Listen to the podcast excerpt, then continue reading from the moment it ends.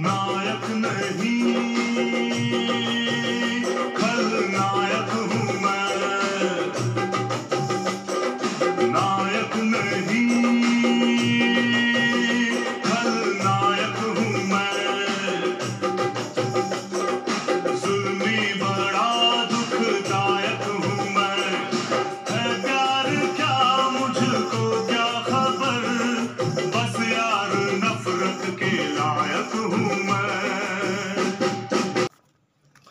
বলা হয় লঙ্কার অধিপতি, দুর্ধর্ষ রাবণ নাকি পালক পিতা ব্রহ্মার পৌত্র শিবের চরম উপাসক। সেই তিনি নাকি কোনো এক প্রতিহিংসার বশে ভগবান শ্রী রামচন্দ্রের স্ত্রী সীতাকে অপহরণ করেছিলেন।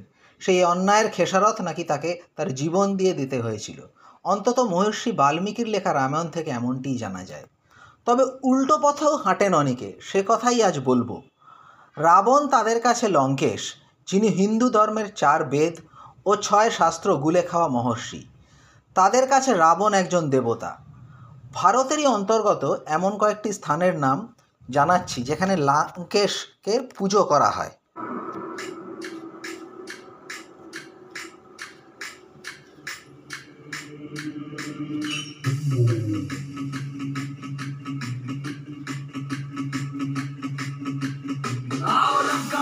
स्वागत यहाँ पे दानवों का राज है पूरी फट रही है मुझे इसका भी आभास है पूछता है राजा कौन मौत की तलाश है ये लंका लंकेश किया रावण का राज है रावण का राज है উত্তরপ্রদেশের বিসরাক গ্রাম উত্তরপ্রদেশের গ্রেটার নয়ডার কাছাকাছি এই গ্রামে নাকি রাবণের জন্ম হয় বলে স্থানীয়দের বিশ্বাস এই গ্রামের নামকরণ নাকি রাবণের পিতা বিশ্বসম্ভার নাম অনুসারে হয়েছে এই গ্রামে নবরাত্রির পর রাবণের কাঠামো না পুড়িয়ে তার পুজো করা হয়।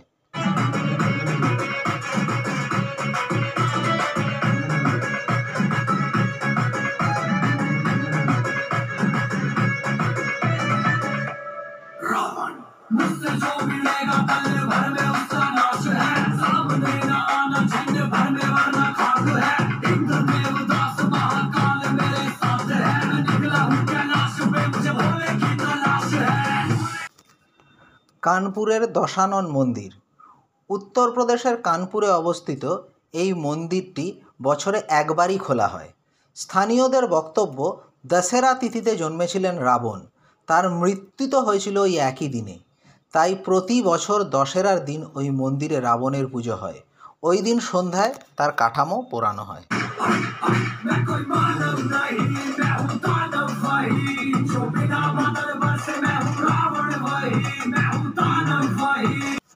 মধ্যপ্রদেশের মনসৌর।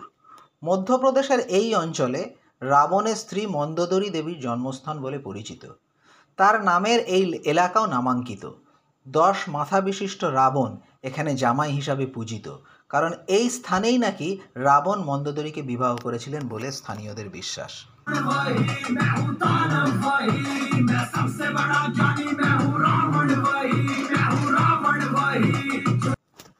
রাবণ গ্রাম মন্দোদরী দেবী নাকি রাবণকে বিবাহ করার আগে মধ্যপ্রদেশের বিদিশার অন্তর্গত এই গ্রামে কিছুদিন ছিলেন। মন্দোদরী এই এলাকার কন্যা হিসাবে পূজিত। তার সঙ্গে পূজিত হন রাবণও।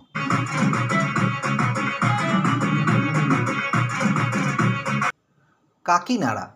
অন্ধ্রপ্রদেশের অন্তর্গত কাকিনাড়া মন্দিরে দশ মাথা বিশিষ্ট রাবণের বিশাল মূর্তিকে পুজো করা হয়।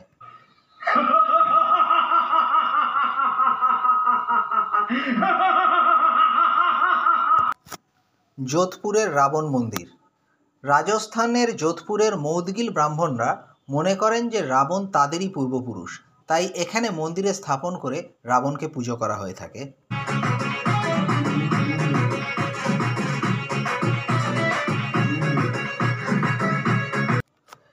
হিমাচল প্রদেশের বাইজনাথ এলাকায় এই স্থানে রাবণকে শিবের উপাসক হিসাবে পুজো করা হয়ে থাকে।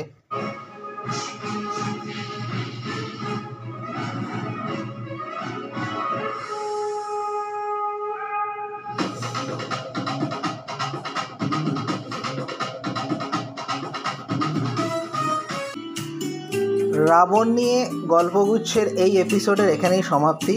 খুব শীঘ্রই ফিরে আসব নতুন তথ্য নিয়ে আরও নতুন অজানা কাহিনী নিয়ে আপনাদের সামনে।